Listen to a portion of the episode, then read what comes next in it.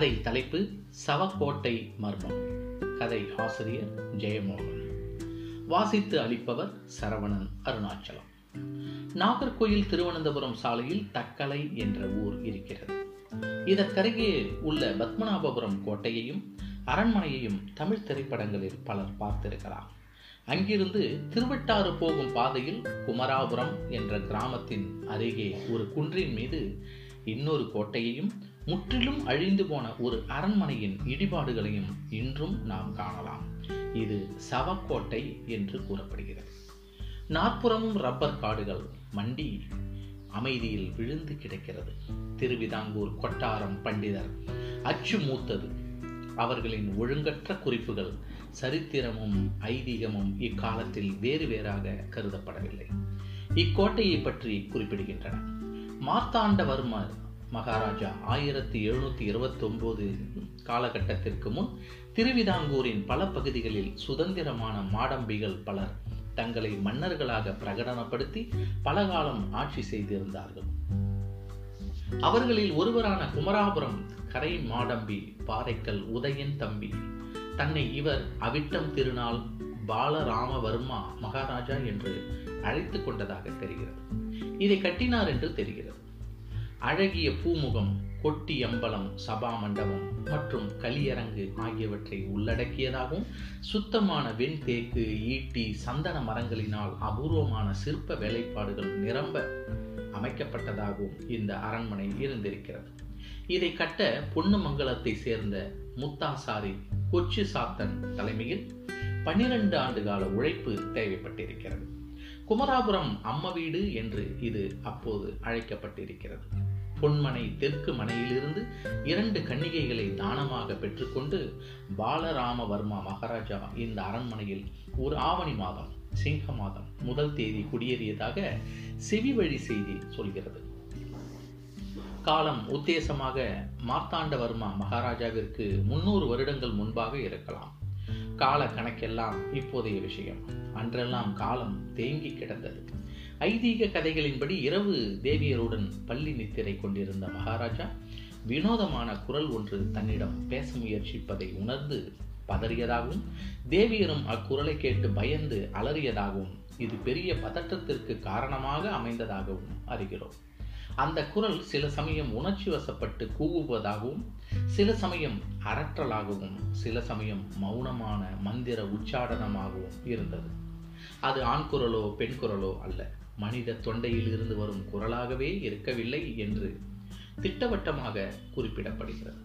பிரசனம் வைத்து பார்த்த அனந்த நாராயணன் போற்றி அரண்மனையில் துஷ்ட ஆவிகளின் இருப்பு உள்ளதாக கண்டுபிடித்தார். வயலில் வேலை செய்யும் போது விழுந்து இறந்த புலையர்களின் ஆவிகளுக்கு பலி தரும் இடமாக இக்குறிப்பிட்ட மூ குன்று இருந்து வந்ததாகவும், பலி ஏற்க வந்து ஏமாந்த ஆவிகளின் குரலே அது என்றும் ஜோசியர்கள் குறிப்பிட்டார்கள். விரிவான யாகங்களும் மாந்திரீக தாந்திரீக கர்மங்களும் நடத்தப்பட்டன. பித்ரு பூஜை, குலதெய்வ பூஜை, துஷ்ட நிக்கிரக பூஜை, சாத்தன் பூஜை ஆகியவும் நிகழ்த்தப்பட்டன. ஆனால் அந்த குரல் தொடர்ந்து பள்ளி அறையில் கேட்டபடியேதான் இருந்தது. கொச்சு சாத்தன் வரவழைக்கப்பட்டு விசாரணை செய்யப்பட்டான்.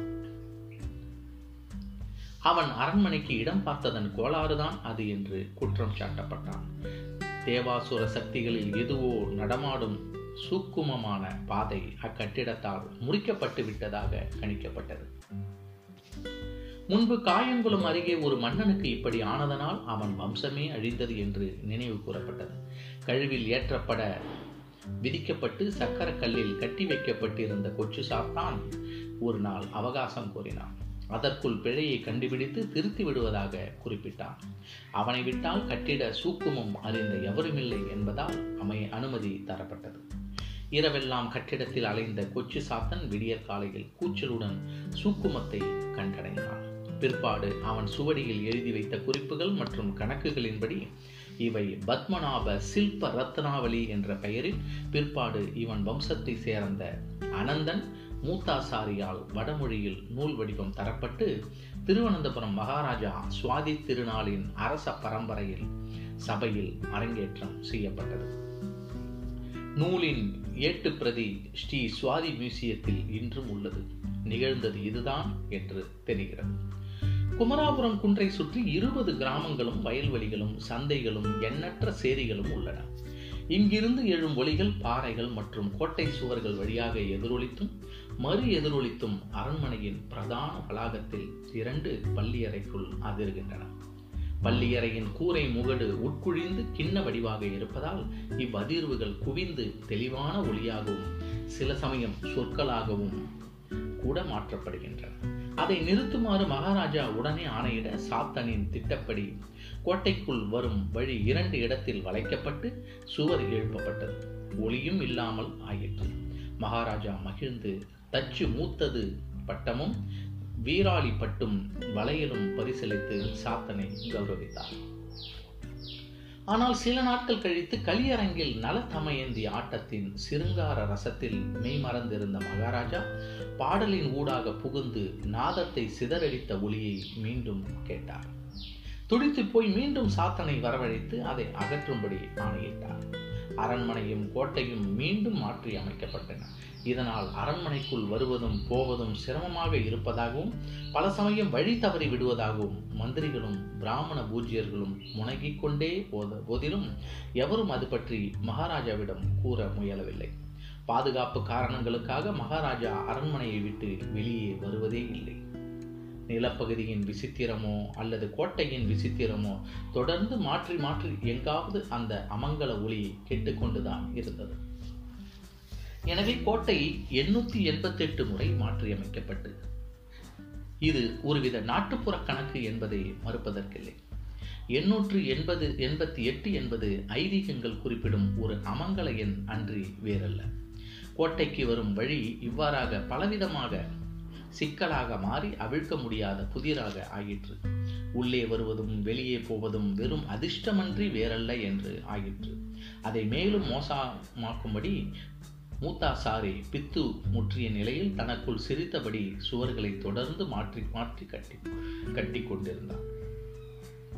தன் அமாத்தியர்களும் அரை பைத்தியமாக ஆகி சிரித்தபடியும் அழுதபடியும் திசை தெரியாமல் சுற்றி வருவதை மகாராஜா மிகவும் தாமதமாகவே உணர்ந்தார்.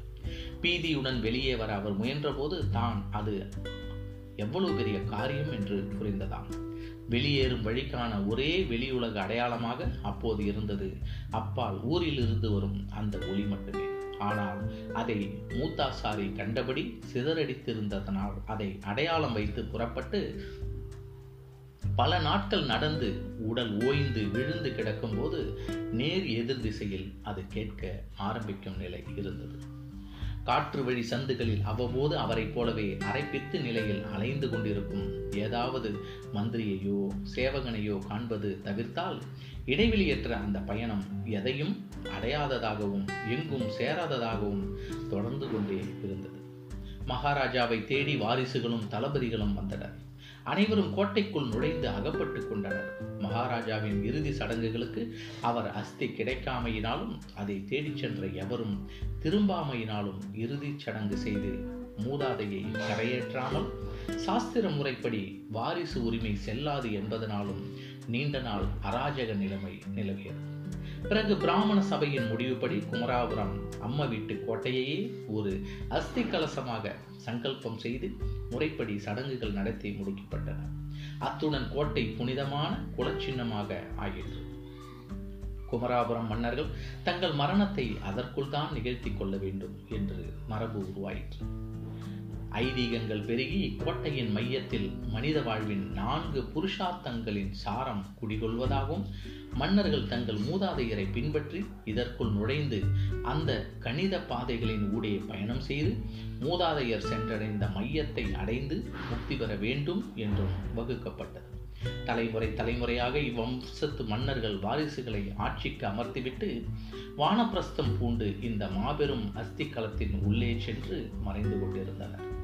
பற்பல தலைமுறைகளுக்கு பிறகு ஒரு மகாராஜா மையம் நோக்கி மனம் தளராமல் சென்று கொண்டிருந்த போது வெளியேறும் வழியை தேடிக்கொண்டிருந்த தன்னை போன்றே இருந்த ஒருவரை சந்திக்க நேர்ந்ததாகவும் அறிமுகத்துக்கு பிறகு இருவரும் திடீரென்று உடைந்து விழா தெரிக்க சிரிக்க ஆரம்பித்ததாகவும் பிரபல அங்கத கவிஞரான மாணி நாராயண சாக்கியாரின் கூத்து பாடலில் குறிப்பிடப்படுகிறது. ஆயிரத்தி எழுநூற்றி ஐம்பதில் திருவிதாங்கூர் தேசத்தை ஒருங்கிணைத்து ஒரு குடைக்கீழ் கொண்டு வந்த மார்த்தாண்டவர்மா குலசேகர பெருமாள் மகாராஜா குமராபுரம் மாடம்பி வம்சத்தை பூரணமாக அழித்து கோட்டையையும் தகர்த்து அனைத்தையும் ஒரு முடிவுக்கு கொண்டு வந்ததாக அச்சுமூத்தது குறிப்பிடுகிறார். சவக்கோட்டை என்று இன்று வழங்கும் பெயர் எப்படி வந்தது என்று தெரியவில்லை.